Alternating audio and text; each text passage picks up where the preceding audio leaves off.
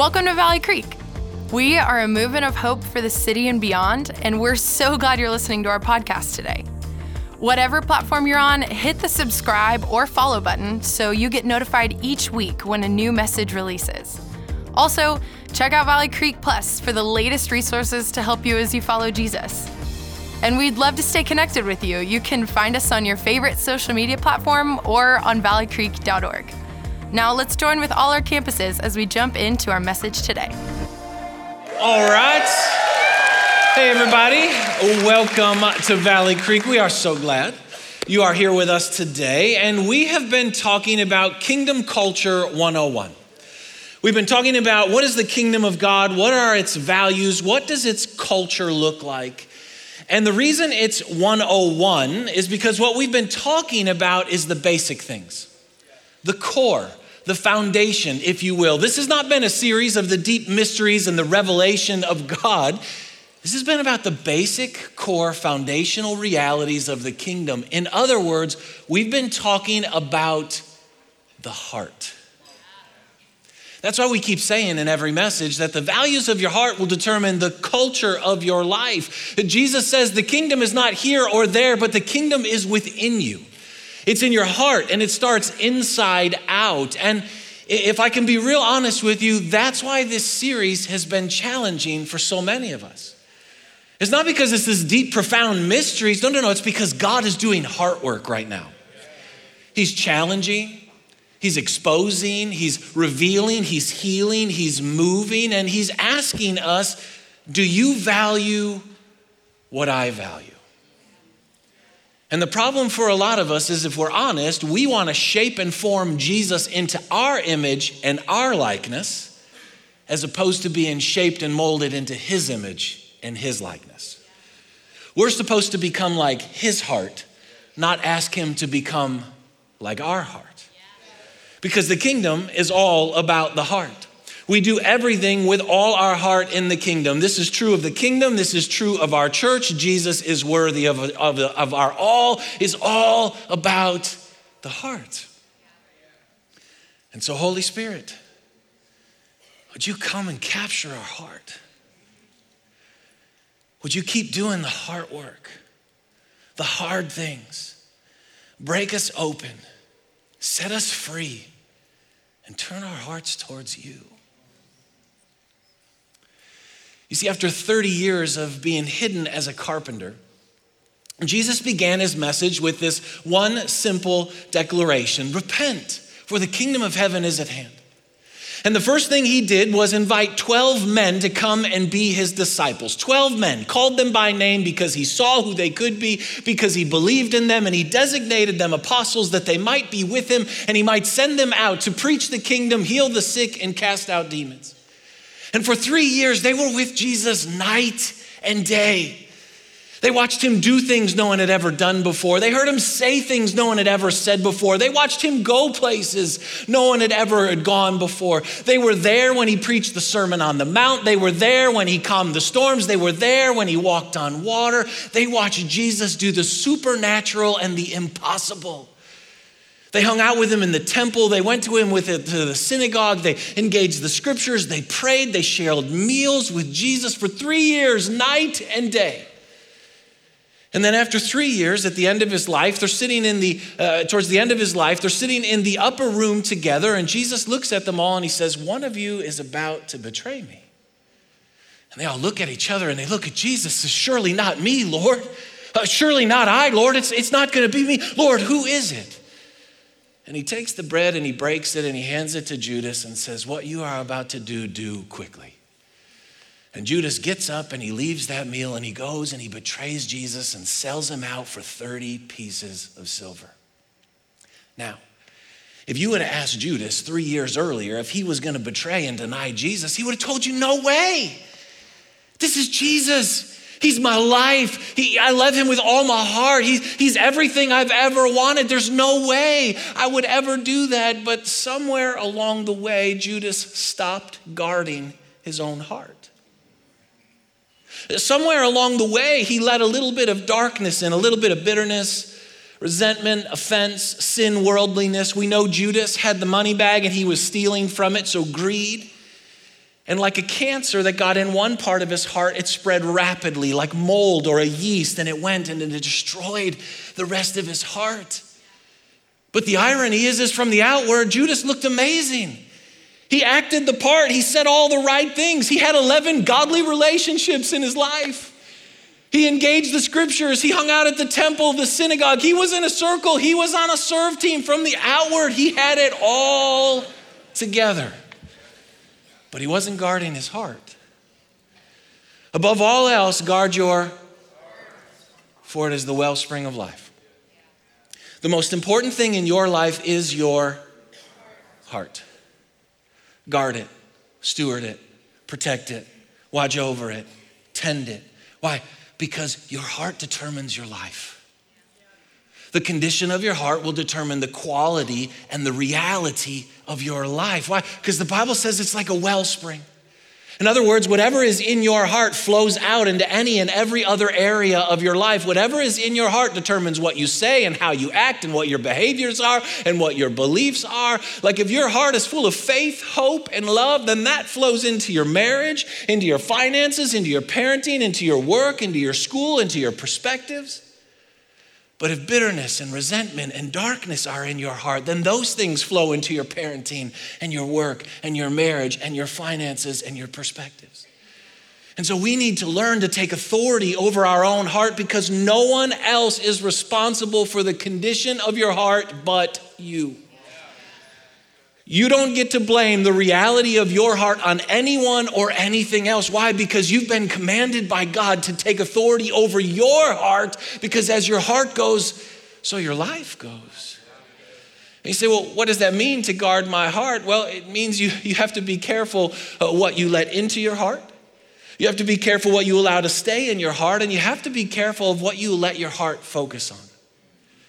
You have to be careful what you let into your heart, what you're looking at, what you're listening to, who you're hanging around with, which means you're gonna have to look away from some things. You're gonna have to turn some things off, and you're gonna have to break off some relationships because we wanna hide God's word in our heart, not the word of this world. You got to be careful what you allow to remain in your heart because no matter how hard we try, there's still going to be junk in our heart bitterness, resentment, sin, pride, offenses, whatever those things are. So we can't let those things stay. So we've got to have confession and repentance, apologize, forgive, give thanks, worship God. Why? May the words of my mouth and the meditation of my heart be pleasing in your sight, oh God. And then you got to be careful what your heart is focused on what it's dreaming about, what it's drifting towards, what it's pursuing. Why? Because the attention and the affection of our heart is not supposed to be on the things of this world, but on Jesus. Trust in the Lord with all your heart. Lean not on your own understanding. In all your ways, acknowledge Him, and He will make your path straight. We have to take authority over our heart, for it is the wellspring of life. So here's my question for you How's your heart? How's your heart? Come on, after two years of COVID chaos and the great resignation and quiet quitting and all this stuff, like, how's your heart? Is it full of apathy and lethargy and defeat and discouragement? Are you tolerating some things that you shouldn't? Are you accepting the unacceptable? Is there worldliness and religion getting in on the backside of your heart and starting to affect everything else? Is your heart healthy, whole, and free, or is it wore out, beat down, discouraged, and in despair? How's your heart? You see, like Judas, we can look really good on the outside, but if we stop guarding our heart in one area, like a cancer, it gets in and it begins to spread. And we look at each other, and sometimes people look at us and they say things like this How did they just get divorced? How did that person just have an affair? How did they just start getting that deep into pornography or, or just start drinking a full bottle of wine every single night? Or how did they just walk away? Hear me, there is no just. It didn't just happen. It happened a long time ago when one area of your heart stopped being guarded. And like a cancer, it got in there and it began to eat everything from the inside out. And this is why it's fascinating how we can go into the same situation, circumstance, or experience. Two people can have the exact same experience, and one person it hardens their heart, and another person it softens. And one person gets offended and one person gets broken before the Lord. Why? Because whatever is happening around us accelerates what's already happening within us. That's why in this series, two people can be looking at it totally different. Why? Because it's just accelerating what's already in here.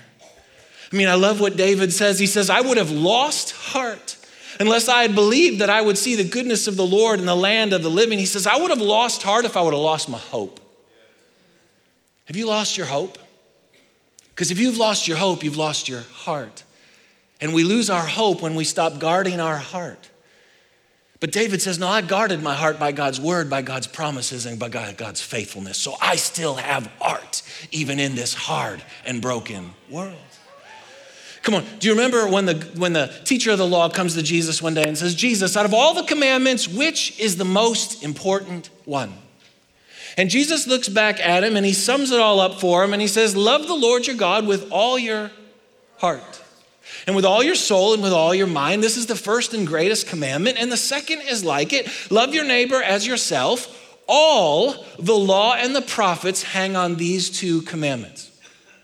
It says the greatest command is to love God with all your heart. And if you love God with all your heart, you will naturally and effortlessly walk out God's commandments. If God has your heart, you will walk in God's ways. That's what he says. There it is again. Above all else, guard your heart, for it is the wellspring of life. When God has your heart, you will naturally and effortlessly do what pleases Him. So, anywhere in my life that I'm not walking in God's ways, it's because God doesn't have my heart says, Love God with all your heart. Not half your heart, not a divided heart, not the leftovers of your heart, not the, not the numb pieces of your heart, with all your heart. God wants your heart. That's why it says, The sacrifice you desire is a broken spirit. You will not reject a broken and repentant heart, oh God. God wants your heart. He doesn't want your money. He doesn't want your time. He doesn't want your religion. He doesn't want your stuff. He doesn't want your family. He wants your heart. And you say, well, he didn't want all those things. No, no. He knows that if he gets your heart, he's got all those things.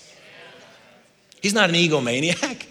He knows that if he has your heart, it is the only way that you will have peace and joy and live free in this life. What God wants is your heart.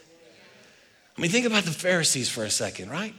The religious guys in the Bible, and, and they get this rap. We like pound on them because of, because of, of who they were. And, and they kind of deserve it, to be honest with you. I mean, they did all the right things. They dotted every I, they crossed every T. They knew the word, they kept the commandments, they were in the temple, they went to the synagogues, they offered the sacrifices, they kept the Sabbath, they tithed, they had rules upon rules upon rules to make sure they didn't mess it up. They trained up their children to walk in those same rules. They removed themselves from the Gentiles, the broken, sinful people of this world. And yet Jesus says of them, These people honor me with their lips, but their hearts are far from me. That's a devastating verse. He says they do all the right things on the outside, but their heart wants nothing to do with me. Come on, if we're honest, this is sometimes what I think our lives can look like. This is sometimes what my life can look like. And this is religion. It's doing all the stuff, but having no heart. I mean, have you ever been in a relationship with someone that did all the right things but didn't bring their heart to the table? Maybe in your marriage or in a work relationship or in a friendship, they do all the right, dot all the I's, cross all the T's. Technically, they did everything right, but they have no heart. So there's no life. Because your heart is the wellspring of life. So even if you do all the stuff, but you don't bring your heart, there's no life. You are your heart, you are not your body. Most of us think we are this body, but your body is just an expression of your heart. God gave you a body so we could experience and interact with and engage your heart.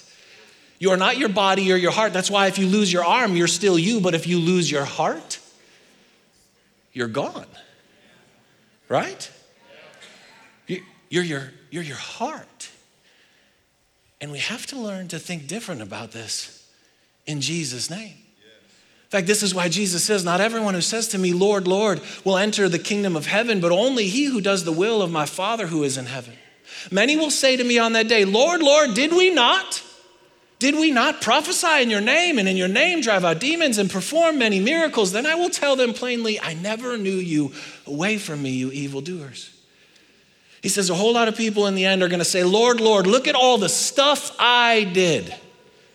And he's going to say, But I never had your.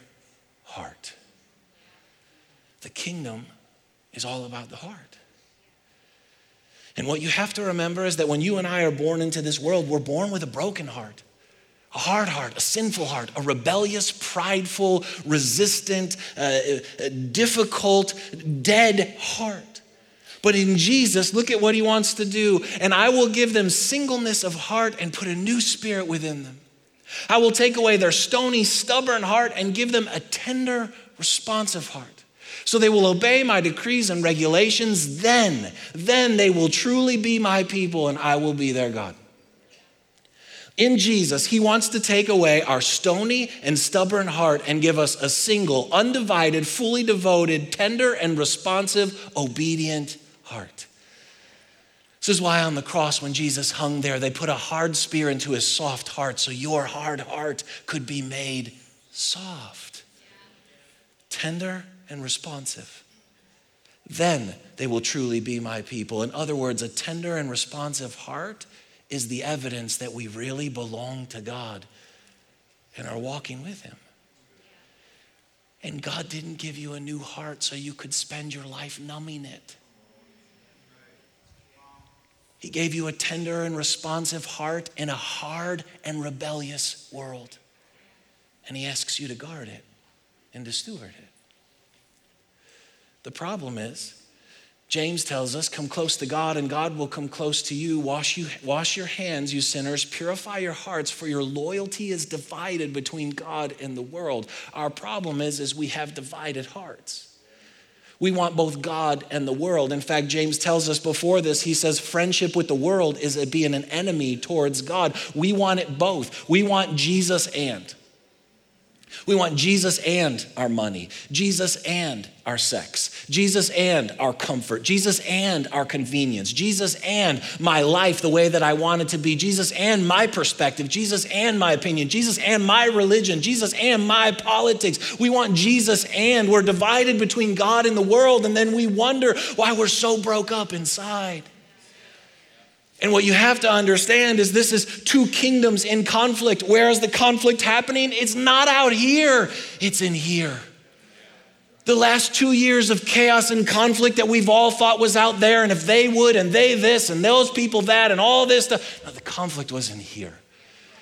And one of these two kingdoms will win out in your heart. Which one is growing? Judas had a conflict in his soul. And eventually the kingdom of darkness won. God wants his kingdom to win. In fact, I love what Joshua says so fear the Lord and serve him wholeheartedly. Put away forever the idols your ancestors worshiped when they lived in Egypt. Serve the Lord alone. He says, Come on, fear the Lord, live with a whole heart, and put away your idols. Idols are not little statues that you bow down and worship to. They're the places of your heart that are not submitted and surrendered to the Lordship of Jesus. The idols your ancestors worshiped, things that have been with you for years in your life or generations that have been handed down to you. He says, take authority over them, get rid of them, serve the Lord alone, have a whole heart devoted to Him. Break that off in Jesus' name. And we're watching that happen in this series. I'm literally watching people say, I, I, know I have a divided heart, so I need to like get rid of my social media because it's sucking me into the world. I'm watching people quit jobs to say, I can't do that job anymore because it's become like an addiction and I serve it and I need to break away from it. I'm watching people get rid of possessions and hobbies and things because they know it's dominating their heart from the inside out because they have this deep desire to say, I want to learn how to walk with the Lord with all my heart. And if you're sitting here and you're like, I know I don't walk with God with all my heart, but I want to, that is such a great place to be. Because now you can just position yourself before the grace of God. But by the grace of God, I am what I am. This is the Apostle Paul, a guy who lived with all his heart, and his grace to me was not without effect. No, I worked harder than all of them, yet not I, but the grace of God that was in me. He says, By the grace of God, I am what I am. It's the grace of God that changes your heart. It's the grace of God that moves your heart, turns your heart, draws your heart. It's the grace of God that gives you a tender, responsive heart that longs to obey God. Grace is like the active ingredient in your heart that's working to change it and turn it towards the Lord. Grace teaches you to say no to ungodliness and worldly living and live an upright, self controlled life in this present age. It's grace that does that. And we don't just step back and just say, I'm just waiting on grace to change me from the inside out. No. I worked harder than everyone else. In other words, when I realize who I want to be and where I want to go and what God has invited me to, I then put my energy and my effort with it so God's grace can do its work within me. Come on. By God's grace, you are what you are. You know who you are in Jesus?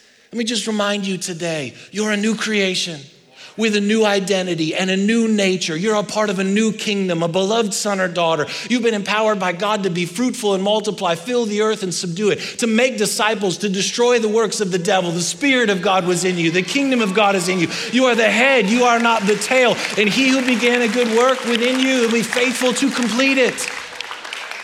You know who you are? In Jesus, you have a tender and responsive heart that longs to obey God. No matter how broken or beat up or hard you might feel in this moment, in Jesus, He has made it tender and responsive and obedient. Thank you, Lord, for the new heart that we have in you. And we want to partner with that. You with me on this? Yes. See, Paul goes on to say, whatever you do, Work at it with all your heart as working for the Lord, not for men. Whatever you do, whatever you do, whatever you do, do it with all your heart as working for the Lord, not for men. Now, this is really easy to do when it's fruitful and it's joyful. And we picked it, and it's exactly the situation or circumstance that we want it to be. It's really hard to do this when things feel fruitless and futile. And we think, why bother? Who cares? It doesn't matter, anyways. And yet he's writing this verse to slaves. Not because he condones slavery, but because what he is saying is in whatever situation or circumstance you're in in your life, you do it with all your heart as unto the Lord. The problem is, is for a lot of us, we do things not as unto the Lord, we do them as unto our level of logic reason, understanding.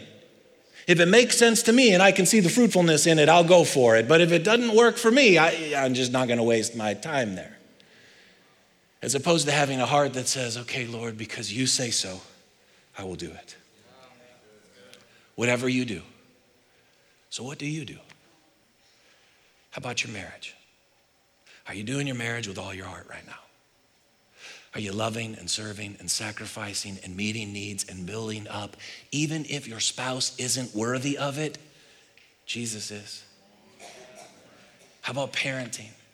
Are you parenting with all your heart right now? Are you engaged? Are you teaching? Are you correcting? Are you shaping? Are you molding? Are you saying no to what needs to be said no to? Are you engaged in the battle? Your kids might not be worthy of it, but Jesus is. How about work? Are you doing your work with all your heart?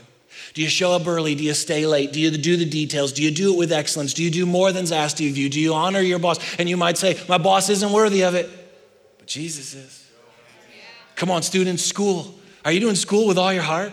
Or are you just kind of slough in and slough out? Do you, do you kind of sit there and stay on your phone all day? Or are you like engaged? Are you taking notes? Do you turn the tech off? Do you pay attention to the teacher? Do you do your homework? Do you do it with excellence? You might say, My teacher isn't worthy of it, but Jesus is. Come on, how about our church? Are you doing our church with all your heart? Are you engaged? Are you growing? Are you taking next steps? Are you meeting new people? Are you responding to what the Lord is doing? You might say, We're not worthy of it, and we're not, but He is. Whatever you do, whatever you do, with all your heart. You say, Well, what does it look like to do it with all my heart? It's really tough to look around and see other people modeling that in this season. Because most of the world is doing things with apathy, lethargy, quiet quitting, and celebrating it. To do it with all your heart, I think it's three really simple things. One is I think you have to be present. To do something with all your heart, I actually think you have to be present. We're, we're so often there in body, but we're not in heart. Like right now, you might even be sitting here. You might be here, but you're somewhere else. Right? That's not with all your heart. Think how many times we're having a conversation with someone and we're on our phone. You understand what your phone is, is actually a portal. It's a portal and it takes you to somewhere else. So you might be there in body, but like we already said, you are not your body or your heart. So if I'm on my phone and I'm supposed to be doing something with you with all my heart and I'm looking at hunting, I'm actually not here. I'm in the tree stand. Right? If I'm if I'm hanging with you and I'm supposed to be doing something with you, I'm supposed to be at work and I'm doing this and I'm watching sports. I'm actually not here. I'm actually at the game. If I'm if I'm, I'm with you and I'm supposed to be doing something with my family and I'm sitting there and I'm looking at old boyfriends and old girlfriends, just catch on date night, I'm not actually with you. I'm actually with them.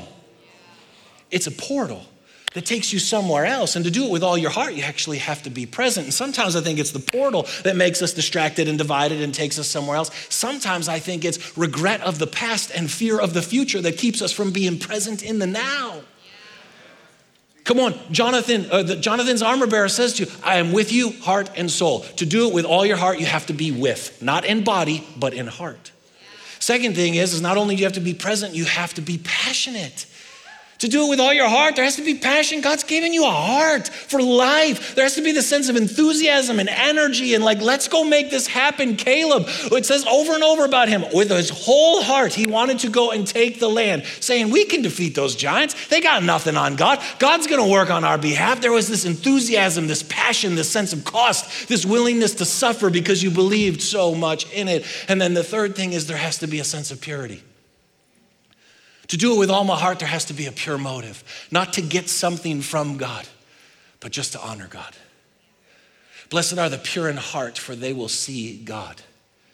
The pure in heart don't try to get something from God, they just want to experience more of God. And one of the greatest ways you guard your heart from the things of this world is by doing whatever you do with all your heart. Because when you're doing it with all your heart, there's no room for apathy or worldliness or religion or darkness to get in because you say so, Lord, I will do it. And what is that? It's worship. It's actually worship. And in this world of apathy and lethargy and everyone just wanting to do things half hearted at best, one of the greatest things you can do right now in God's kingdom is just do things with all your heart because it's worship. You are worthy. They might not be. But he is worthy, our Lord and God, to receive glory, honor, and power. For you created all things, and for your pleasure they were created and exist. It's a beautiful verse. When was the last time that you stopped to just realize that you were created and exist for God's pleasure? Not the animals and the sunrise and the sunset and the moon and the stars. No, no. When was the last time you stopped to realize you were created and you exist for God's pleasure? And what does he want? Heart. And that's worship.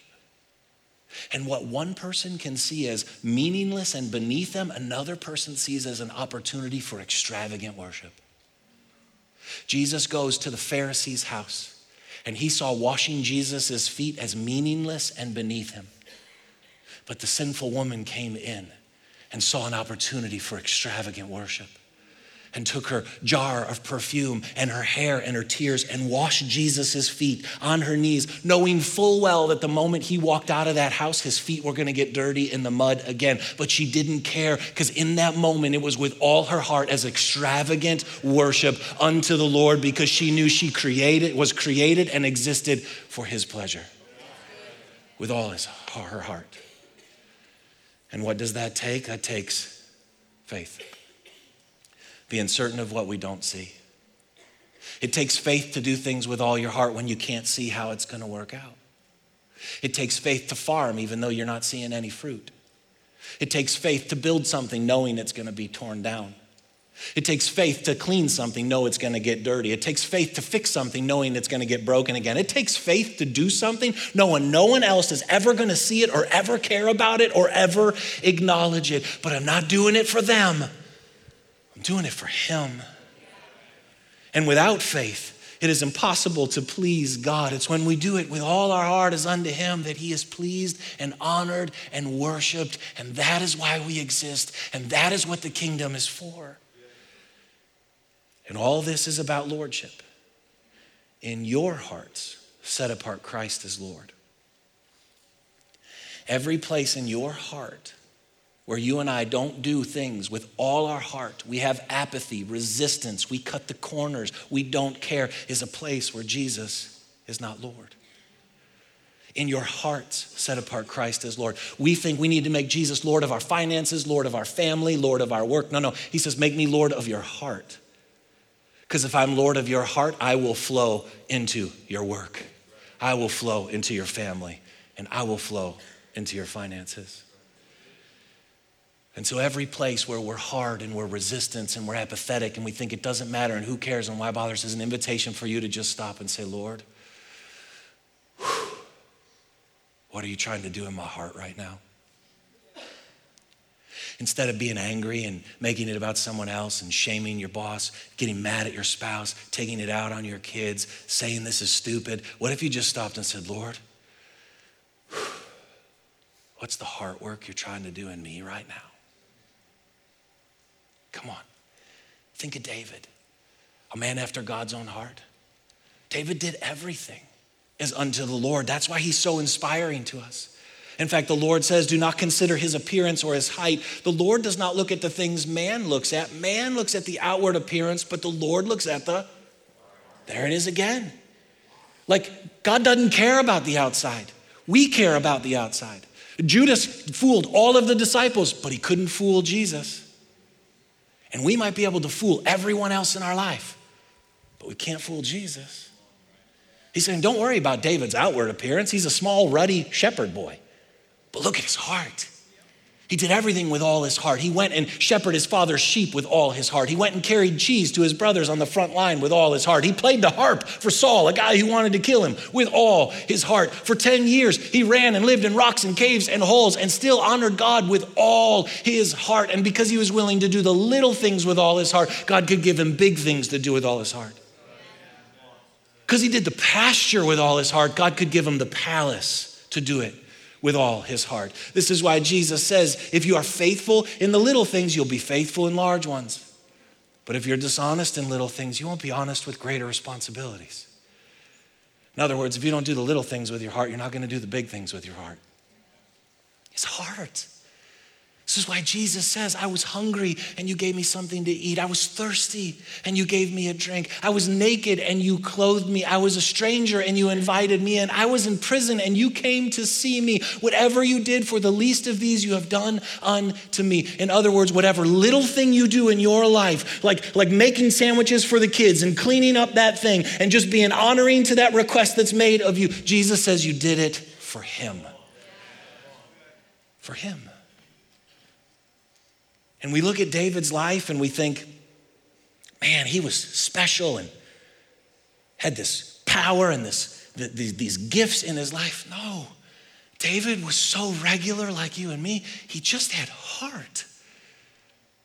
And there is an anointing that is only given to the whole heart.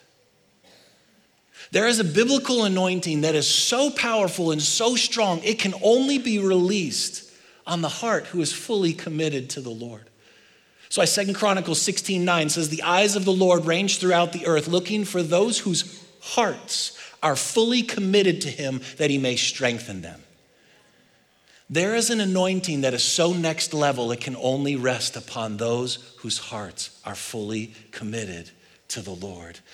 I don't know about you, but I want that. I want that. Come on, stay with me.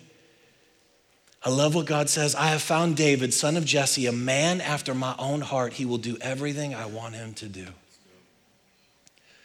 All your heart is being willing to do everything God wants you to do. I've been thinking about this verse all week, and I've been thinking about what God would say about my life.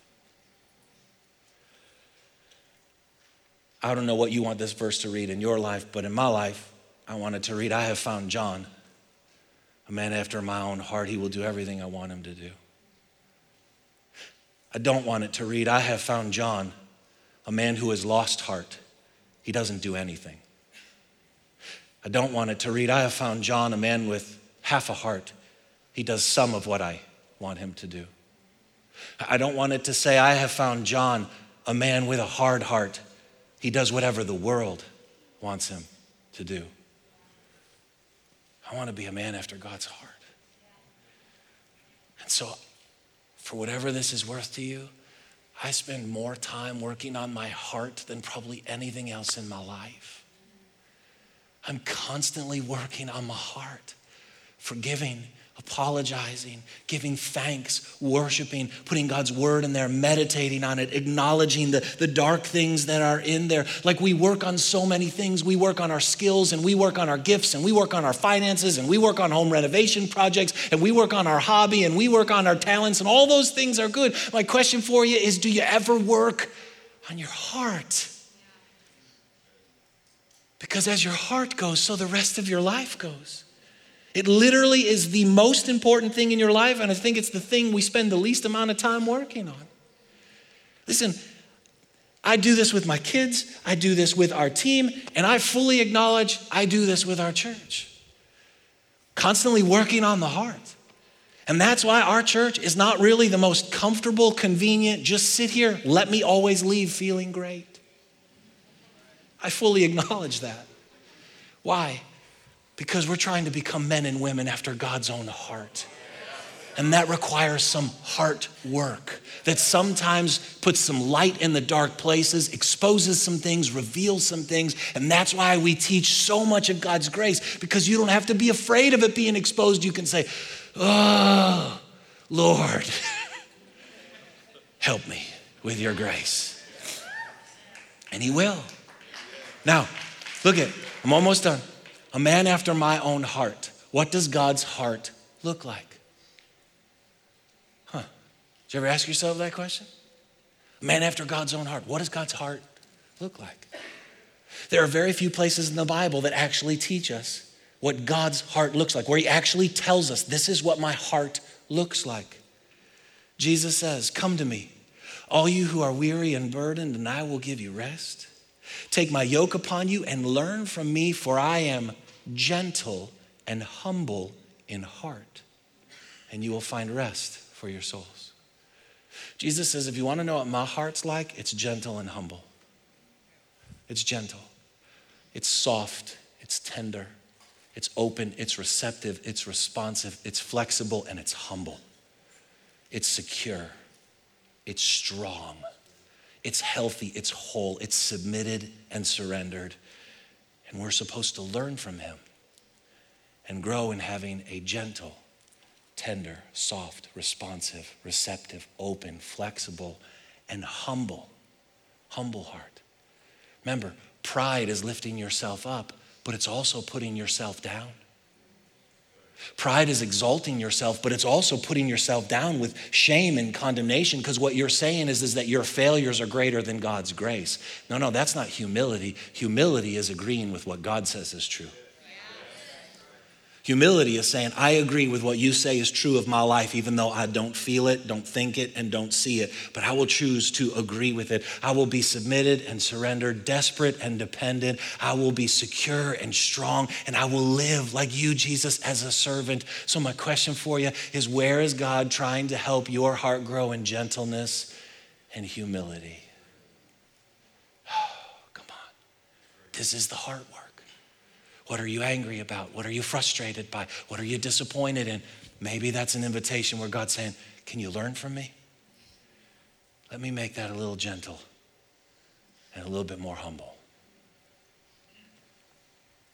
Let me pull it all together with this. In John chapter 21, Peter is sitting at an empty fishing boat, holding an empty fishing net, and he's defeated. He's lost heart. He's discouraged, he's overwhelmed, he's wore out, he's broken because Jesus has been now crucified, dead, he's buried, and he's gone, and nothing has worked out the way that Peter thought. His, his whole dream, the whole vision, the whole thing, the way that he thought it was gonna be, it's over, it's gone, it's done. He's lost heart.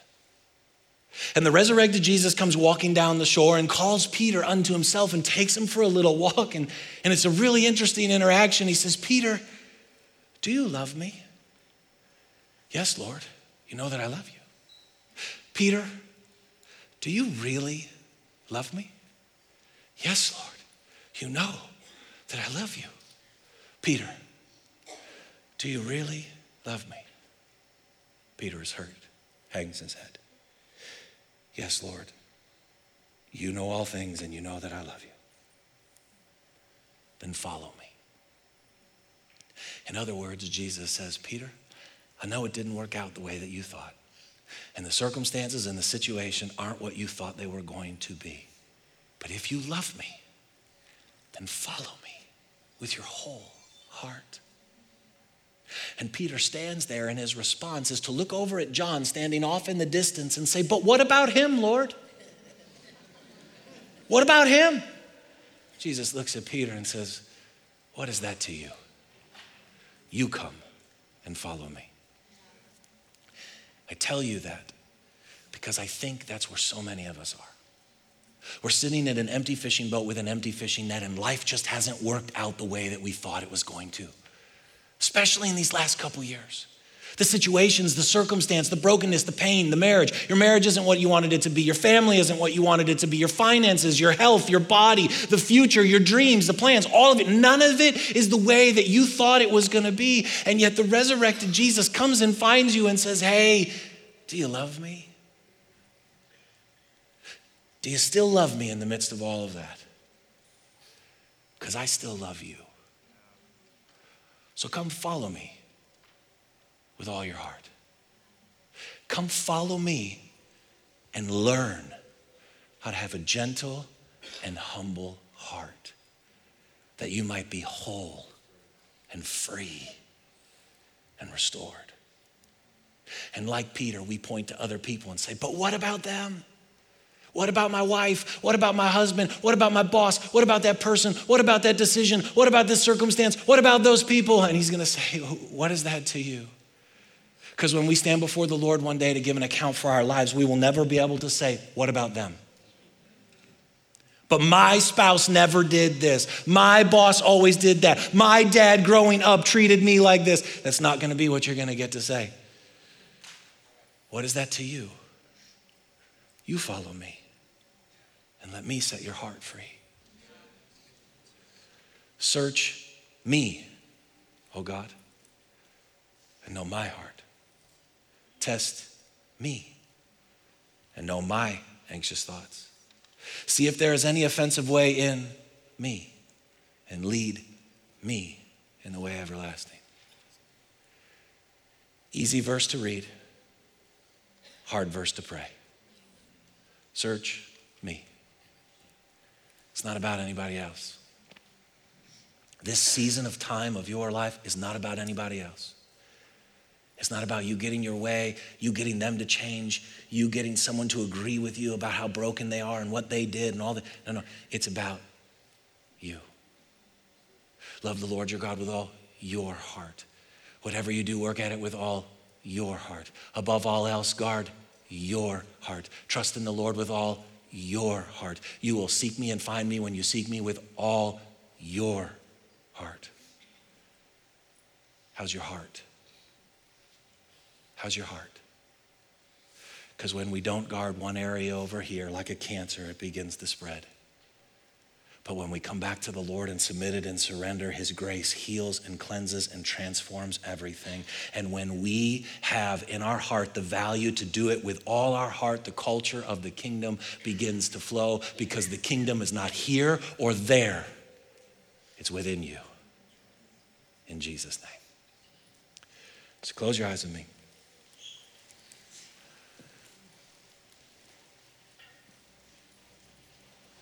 Come on, here's the question What is the Holy Spirit doing in your heart?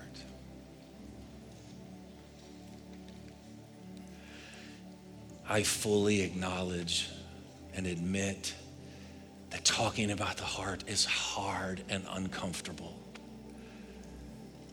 If you're finding yourself squirming, fidgeting, distracted, resistant, I totally. I get all of that because it's the heart. And Jesus gives us this tender and responsive heart in a hard and rebellious world. And so we spend our lives protecting it, if you will. The problem is, is we often protect it from the very things that are there to heal it and save it and restore it. The kingdom is all about the heart. And God wants to do a deep work in your heart because He loves you, He is for you, and He already allowed His heart to be destroyed on the cross so yours could be put back together. Search us, O oh God, and know our hearts. Lead us in the way of life. And may we be men and women who are after your heart and do everything you command us to do. Thank you, Lord, that you love us with all your heart. Teach us to be gentle and humble. In Jesus' name we pray.